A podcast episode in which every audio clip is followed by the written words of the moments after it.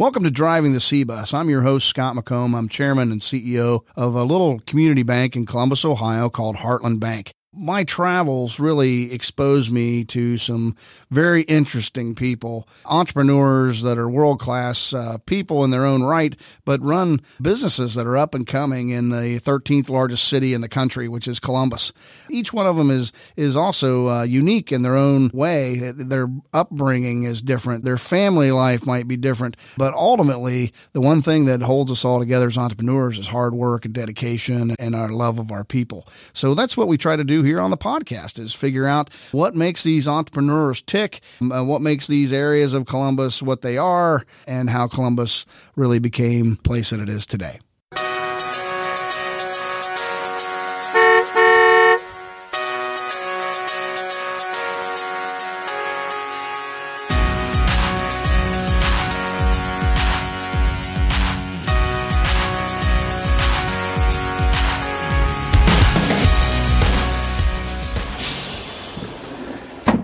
Well, welcome to another edition of uh, Driving the C Bus. I'm Scott McComb, your host. Um, I'm chairman and CEO of little bank in Columbus, Ohio called Heartland Bank. Um, thanks for joining us.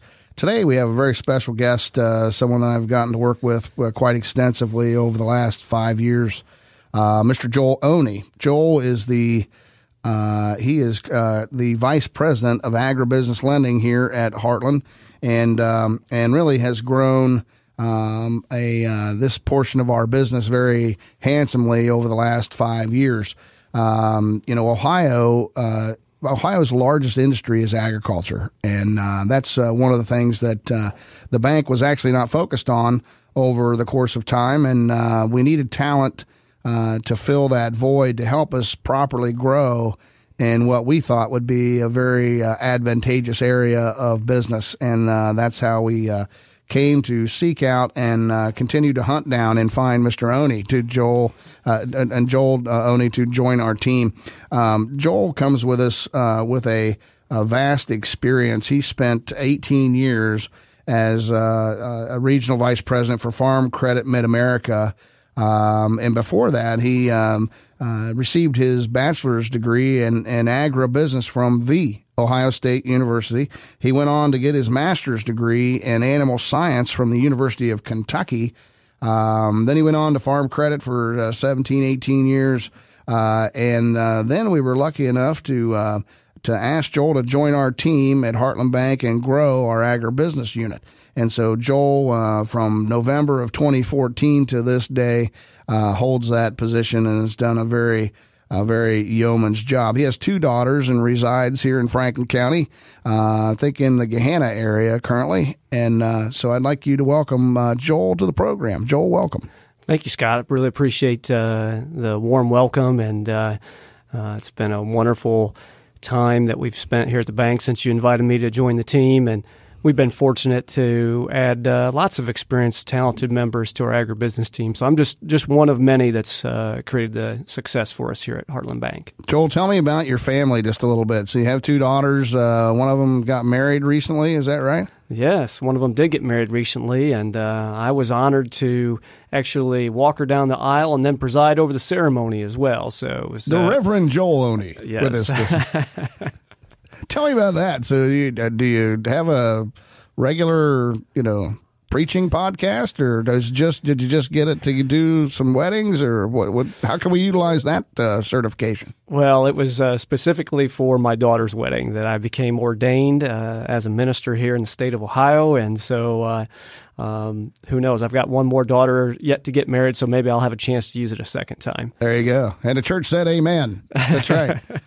Well, welcome, Reverend. Um, hey, I wanted to. Uh, uh, so you, you, you, uh, uh, one daughter you've got uh, successfully married. Your other daughter, I think they both did. They both go to Ohio State. Is that right? No, actually, uh, one is a cosmetologist with Charles Penzone and Debbie Penzone, and the other They're doing is, very well, from what I understand. Yes, doing quite well after making a trip to the Columbus College of Art and Design. She went into a uh, cosmetology career, and then uh, my other daughter is a nurse with uh, Mount Carmel, and she's a graduate of Mount Carmel College of Nursing. So oh, I'm very great. very proud of both my daughters. Well, good deal. Well, both of them in very profound uh, career paths too. So. Um, I know that the Charles Penzone thing. That's uh, they're not messing around over there. They've uh, they do a good job and have a wonderful following. It's probably one of the best uh, salons in the nation, from what I understand. Oh yeah, the uh, Dublin salon where she works was just rated the best salon in the entire country, and uh. Charles and Debbie are really taking that operation to the next level. I was in there getting my hair cut, and Charles Penzone came up and looked me right in the eye, and he said, "I'm going to treat your daughter like she's one of my own," and that meant a lot to me. Wow, that's awesome! What a great place. Yeah. And then your your other daughter's at Mount Carmel Health System as a nurse. Yes, she's an emergency room nurse at uh, the new facility down in Grove City, and uh, um, part of uh, the team that's making that place great. Wow, I tell you, hats off to all the emergency people. They deal with a lot of adversity and they never know what uh, kind of curveball they're going to get pitched next, do they? That's right, and that's part of what she likes about it. She she uh, really likes the challenge of an ever changing work environment. Well, that's wonderful. It's very rewarding when you see your uh, your children be successful in uh, the second, third stages of their lives. So, uh, mm-hmm. congratulations to you.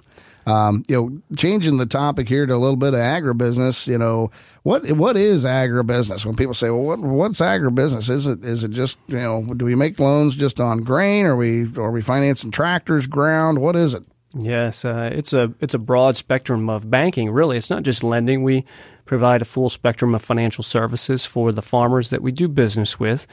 Uh, and it's not only just farmers uh, that are doing uh, corn, soybeans, and livestock. It's also some of the businesses that support the farmers. And so we're fortunate to have uh, a lot of great farmers in our portfolio, but we also have uh, the businesses such as grain elevators or uh, input providers or processors that uh, do business with the farmers and help the farmers do what they do to provide you know food for the growing uh, you know world population.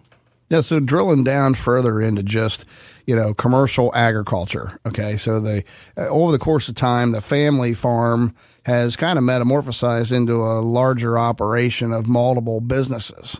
Uh, mm-hmm. So right, so farmers are are true entrepreneurs at heart. Tell me a little bit about that structure and and why that's come to to age. Yeah, you know that's uh, that's a great observation, Scott. You know, the majority, ninety some percent, nearly hundred percent of American farms are owned by families. Uh, they have evolved though over time. They don't look like they did 50 years ago. Doesn't mean that it's not still a family business uh, doing great things to provide you know a safe, abundant uh, source of food for for people. Um, we're very fortunate here in the United States that we have such a great agricultural system. The amount of food that we have is abundant, and uh, uh, you know, the American people, uh, you know, they like a lot of places in the world, they spend the majority of their income on food. Not so much here in the United States. We have the uh, abundance of food here, thanks to the American farmer. Uh, our family uh, business is probably a pretty good example of what you're talking about, Scott. I I grew up on a farm. Uh, my older brother became the farmer in the family, so I had to find something else to do in life. But banking's been a pretty darn good fit, and so uh, my brother runs our family farm operation, which amounts to about 4,000 acres, and they've got about 1,500 head of cattle on the farm, so much larger than what it looked like when my grandfather started it back in the uh, 40s, I guess it was. Um, but still, it's very much our family farm operation. Uh, his son will be the fourth generation on the farm, and that's what a lot of our clients look like. Everything from beginning farmers that are just starting, that maybe have never farmed before in their lives, to multi generational family farms that have very large, well established operations. Gotcha. So the the facets though associated with those family operations. I mean, they, they almost have, they're like they're they're a mechanic shop. They have a trucking component. They have inputs. Um, they are uh, uh, sometimes um, uh, subcontracting subcontracted to harvest uh, for for friends, neighbors, uh, colleagues. Uh, they might rent land and be a landlord and or a tenant of of property. Uh, there's just all kinds of uh, different wrinkles to the, the, to the whole agricultural picture. Uh, that's that's so true. the American farmer today has to be first and foremost a good businessman, but also uh, a scientist and an engineer and uh, be able to manage the technology. Uh, much of agriculture is so much more advanced technologically than uh, even uh, many of uh, the other industries that we experience day to day. For example, um, someone was saying the other day, they said, well, wouldn't it be interesting if someday all, all the cars just drove themselves? And uh, I mentioned that for the last several years that most farmers' tractors uh, have auto steer based upon GPS guidance. Now they're out in the middle of a big wide open field and not out on a crowded highway, so there's not as quite as many obstacles to dodge if something goes wrong. But most uh, agriculture has uh, precision technology that allows farmers to utilize the seed and fertilizer and resources to uh, maximize uh, the productivity off of their soil. And uh, with the GPS guidance, that allows them to do that. Yeah, I tell you, that's just fascinating. How how has you know, so so that's really what agribusiness is. Why is it important for you know for Ohio and America's farmers uh, to deal with people in the financial sector that understand their business? And for instance, our team at the bank, right, has every one of them has an agribusiness degree. Yes, and so mm-hmm. tell me tell me why that matters and and and maybe some examples of. Uh, of expertise that you can you know value you can bring to the to the those clients. Well, that's a good point, Scott. We work closely with uh, the Ohio State University and uh, recruit some really good bench strength through our uh, intern program. But most of even our experienced agribusiness bankers have a, a degree in agriculture from Ohio State, and uh, maybe even just as important or more important, most of them either grew up on a farm or maybe even go to home to a farm every night. So they understand the challenges that uh, our farmers face. Plus, you know, we're we're out on the farms uh, most of the time. You know, if you're if you're sitting in one of our corporate centers or our branch offices here in the Columbus area, you're probably not going to find too many farmers. So uh, we are on the road out visiting our farmers to ensure that we have a thorough understanding of their operations. And uh, that's part of that value proposition, Scott. Not only can we bring a little bit of expertise to the table um, because we know their business and uh, have quite a bit of an experience, not only in agriculture but in banking on our team, um, but we, we, we strive to get to know uh, the farmers out there, uh, the challenges they face, uh, the needs that they have for their operation, and try to provide the financial services that uh, can best match that. Yeah, what kind of metrics and specific uh, measurements or or things that you know, when you go out now to talk to you know talk to your clients you know what does what kind of metrics or, or points that you're looking for that you're that you're asking asking those farmers hey do you know this? Hey do you know that? What what are some of those measurements that that uh, you might ask for that they should be paying attention to? Certainly yeah there's a variety of metrics some of which uh, uh, have been even more important here this spring with some of the adversity that we've seen you know, on a general basis, we're always hoping that our farmers can understand from a financial perspective what their cost of production is. Uh, if they can understand their cost of production, they can then turn around and lock in profitable prices in the commodity markets. Um, that's one thing that I forgot to mention earlier. They, yeah, farmers to, are commodity traders too. Yeah, they're also commodity traders, and so uh, uh, they have to know their their cost of production. Um, you know, we we uh, like to help our farmers to focus not just on production and size and scale and those kinds of things, facilities, equipment. You know, a lot of times that can draw your attention away from the core of the operation, which is producing a profit. And so we try to help our farmers understand the profitability of their operation. Uh, here this spring, we've had uh, some challenges with uh, extreme weather. Uh, you know, excessive rainfall has been a great challenge for the farmers. On top of what was already uh, some challenges due to the tariffs, uh, some of the commodity prices, especially soybeans and uh, uh, pork, were you know depressed due to the um, tariffs, and so uh, you you lay on top of that excessive rainfall, and so we uh, we've had a lot of conversations with farmers. How how how are we going to navigate this together? Has been kind of the tone of the conversation, and most importantly, helping them to understand not only their crop insurance policies but uh, special provisions that have been laid down by the USDA to help farmers to weather this storm.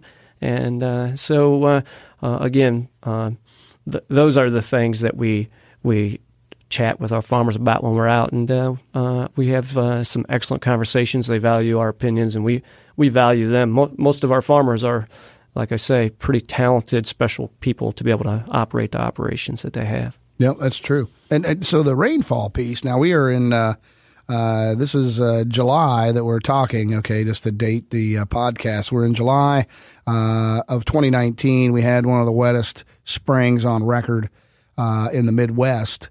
Um, tell me uh, uh, that process, uh, you know, about how we go about helping, uh, you know, our uh, the clients, your, your clients, and the farmers uh, deal with that. And then what's the process, you know, with crop insurance? They, they we we we strongly recommend they have crop insurance, and it's just for this kind kind of situation. Yes, crop insurance is almost a must in today's agriculture and uh, most farmers have it. All, all, the farmers that we do business with have crop insurance, and uh, this year, uh, the largest provision within that crop insurance program that uh, the farmers are taking advantage of is the prevented planting provision, which basically uh, if you're unable to get your ground planted completely just due to the excessive rainfall, which there's been thousands of acres in Ohio that uh, are you know not planted this year and will will not be planted this year.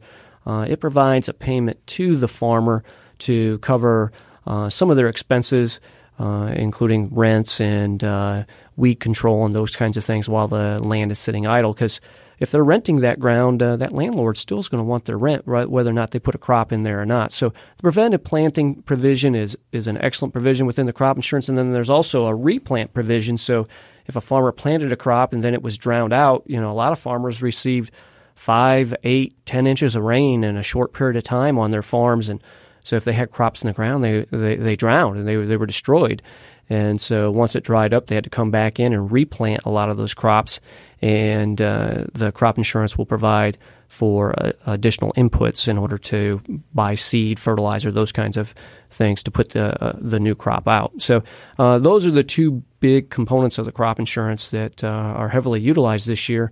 That maybe farmers were not as familiar with because thankfully they hadn't had to use those quite so much in the past. So we've been working with them and their agents to help navigate those uh, those policies. Gotcha. Yeah, well, it's, uh, thank goodness they have that kind of coverage, though. You know, I imagine uh, a lot of them are, are getting used to understand what that provision's about and uh, and are, are, utilizing the tool for what it is, right? And uh, yes. that's what it's there for.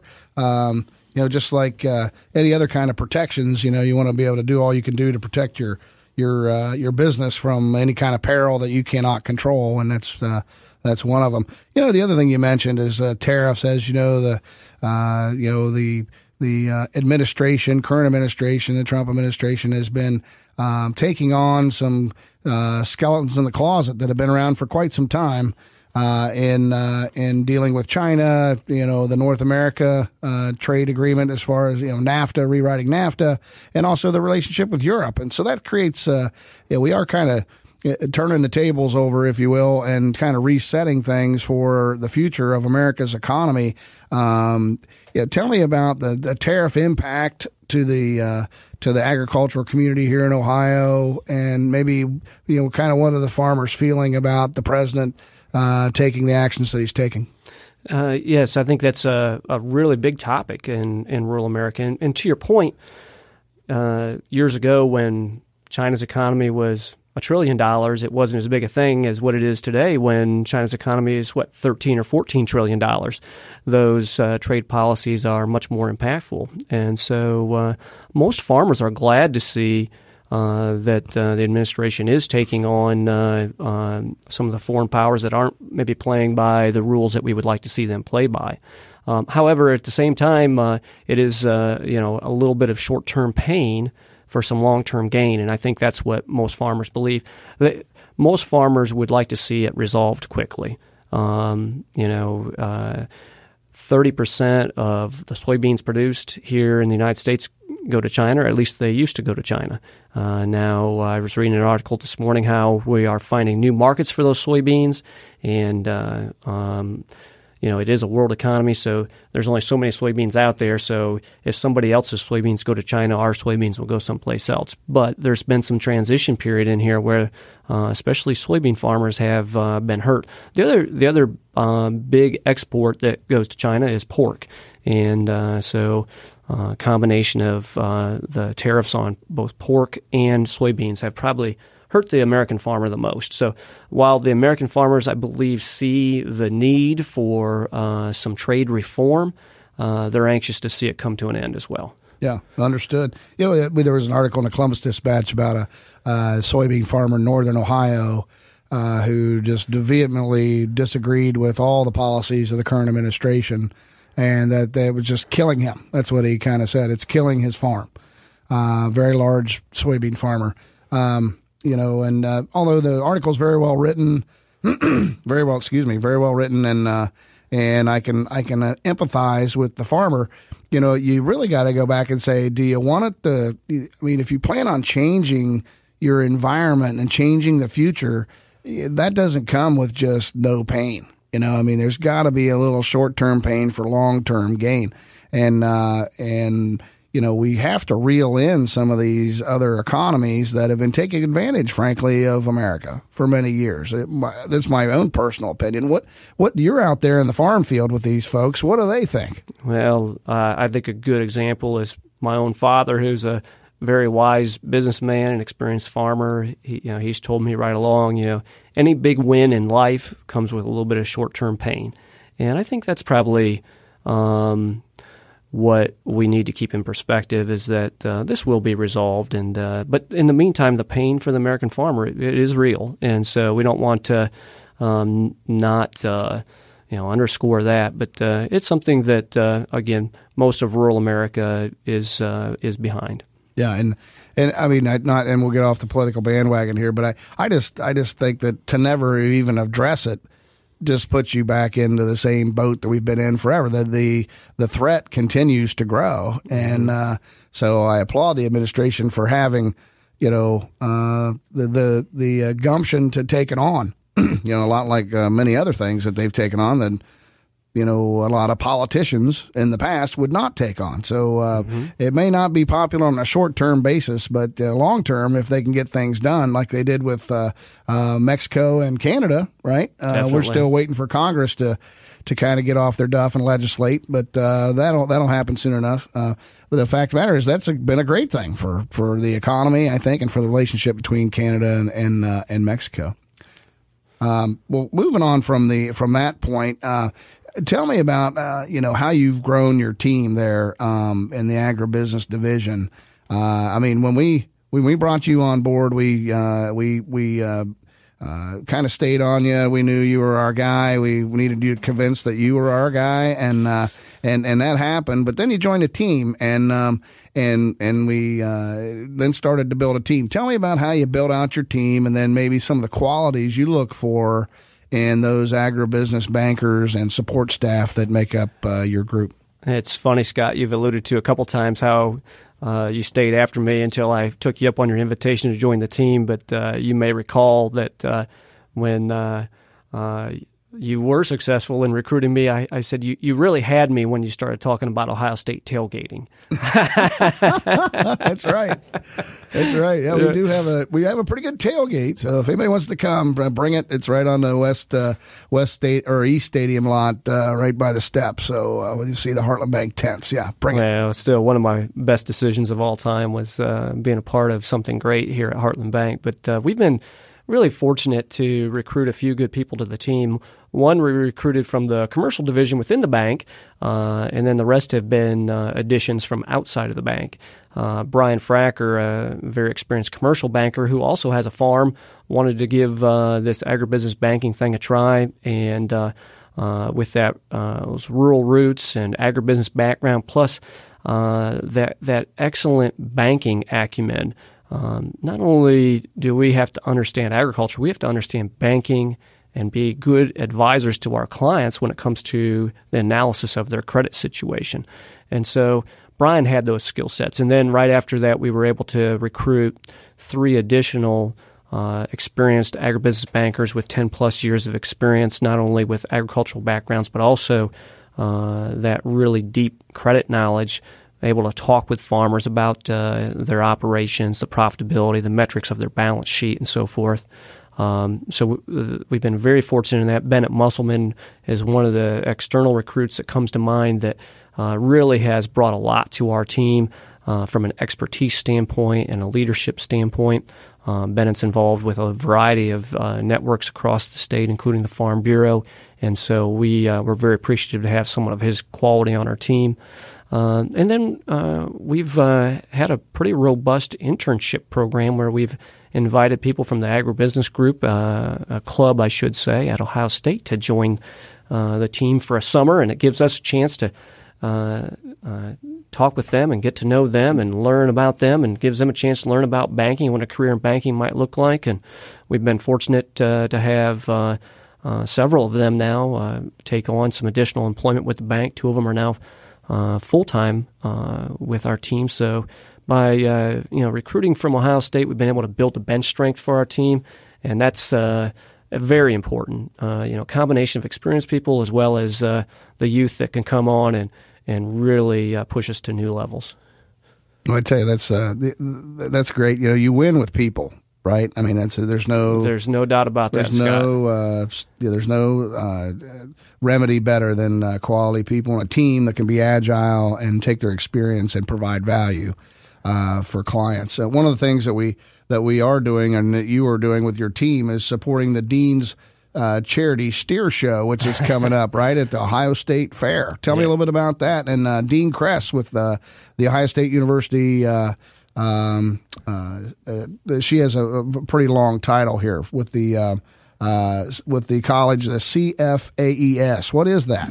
Yeah, it's the College of Food, Ag, and Environmental Sciences at Ohio State, and we're very fortunate to have a great relationship with Ohio State. Uh, uh, not only with Dean Kress, but uh, several people there, um, uh, including uh, the 4-H Foundation, which is a part of the Extension Office. And uh, and you're a member of their board of directors, is that right? That's correct. following in the footsteps of you and your father in our support of Ohio 4-H. Um, but uh, yeah, Dean Kress is doing a uh, charity event that is going to be a steer show with a variety of local celebrities uh, showing steers at the Ohio State Fair, and uh, we're fortunate enough to be sponsoring Dean Kress's steer. So uh, it should be a fun time, but also uh, a time where we can raise some funds for a really good cause. We're our team's really involved with the Ohio State Fair. We uh, volunteer and flip ribeyes at the Ohio Cattlemen's Association booth, and uh, we we enjoy that. It's a team building experience as much as anything. And then uh, uh we'll also be there for a couple other events that are great networking events. Uh, the Ohio State Fair is an opportunity for all the people of Ohio agriculture to come together and network and uh, spend some quality time together. But yeah, our relationship with Ohio State University is um, paramount in what we do.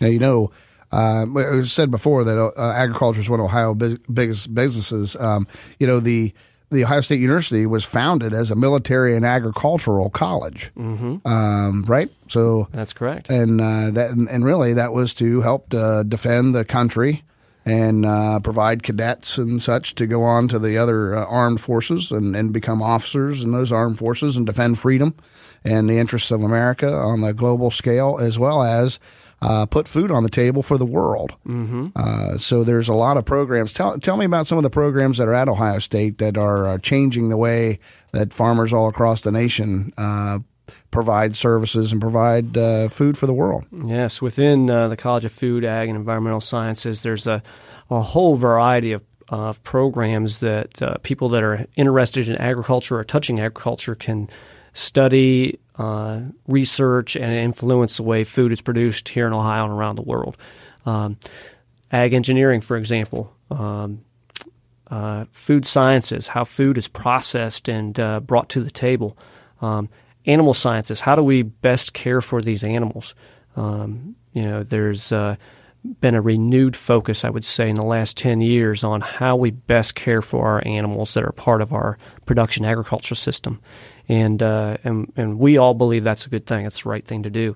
Um, you know, how how do you produce more with less? You know, you think about the world is going to need roughly double the food supply that we have today by the year 2050, and that's a tall task. You think about all of mankind's uh, and humankind's accomplishments in agriculture throughout the millennia we have to double those accomplishments in the next 30 plus years in order to feed uh, a growing hung- hungry population. And uh, the the work that American farmers do to produce more on the same acreage, to produce more milk from the same cows, more eggs from the same chickens, uh, and to do that in a manner that's safe, healthy, humane, affordable, all those things. That's really what the College of Agriculture is doing at Ohio State. It's helping farmers to accomplish that larger mission. Wow. That's a pretty tall order. You know, so next time, folks, when you go to the grocery store and you go to pick up that uh, T-bone steak or a can of peas or uh, maybe a fresh ear of corn, uh, take a moment and just reflect on the fact that that didn't get there by accident. It takes a lot of hard work, dedication of people that are willing to take the risk of agriculture, work hard in the fields for generations on end, uh, and uh, and bring those products to market so that we can just simply walk to the grocery store, pick up our stuff, go back and, and continue watching whatever binge uh, you know, thing on Netflix you're watching, you know. So just think about it. It's not that easy that we, uh, and, and, you know, and only in America. So when uh, those that want to talk about, you know, while it's not that great in America, I would encourage you to travel abroad and take a look at what else is out there because, frankly, we have the safest, most plentiful uh, food production system on the planet, and uh, and that's uh, there. I don't think anybody can argue with that. Uh, Joel, it's been great having you on. Any final thoughts, questions for me? Anything else you'd want to bring up? Uh, I don't believe so, Scott. I think that, uh, uh, that being a part of the agricultural business is exciting.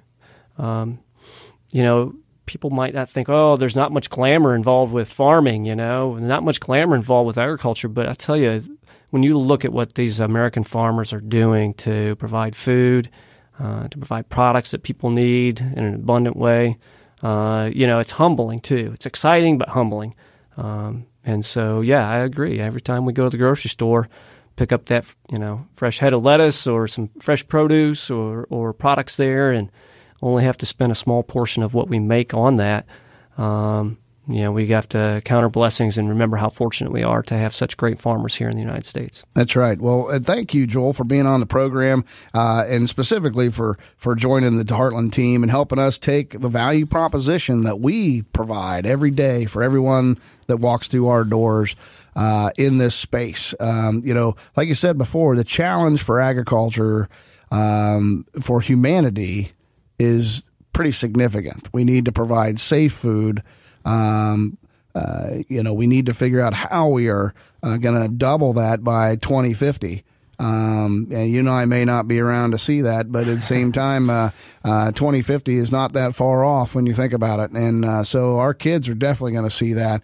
And um, it, what a what a great badge of honor to have uh, played a part and helped development and working with the the uh, the college, uh, the Ohio State, and their agricultural groups there of uh, trying to make agriculture a better thing. So appreciate your service to Ohio 4-H, serving on uh, on uh, their uh, foundation board, and all the great things that you and your group are doing out in the agricultural community here in the great state of Ohio.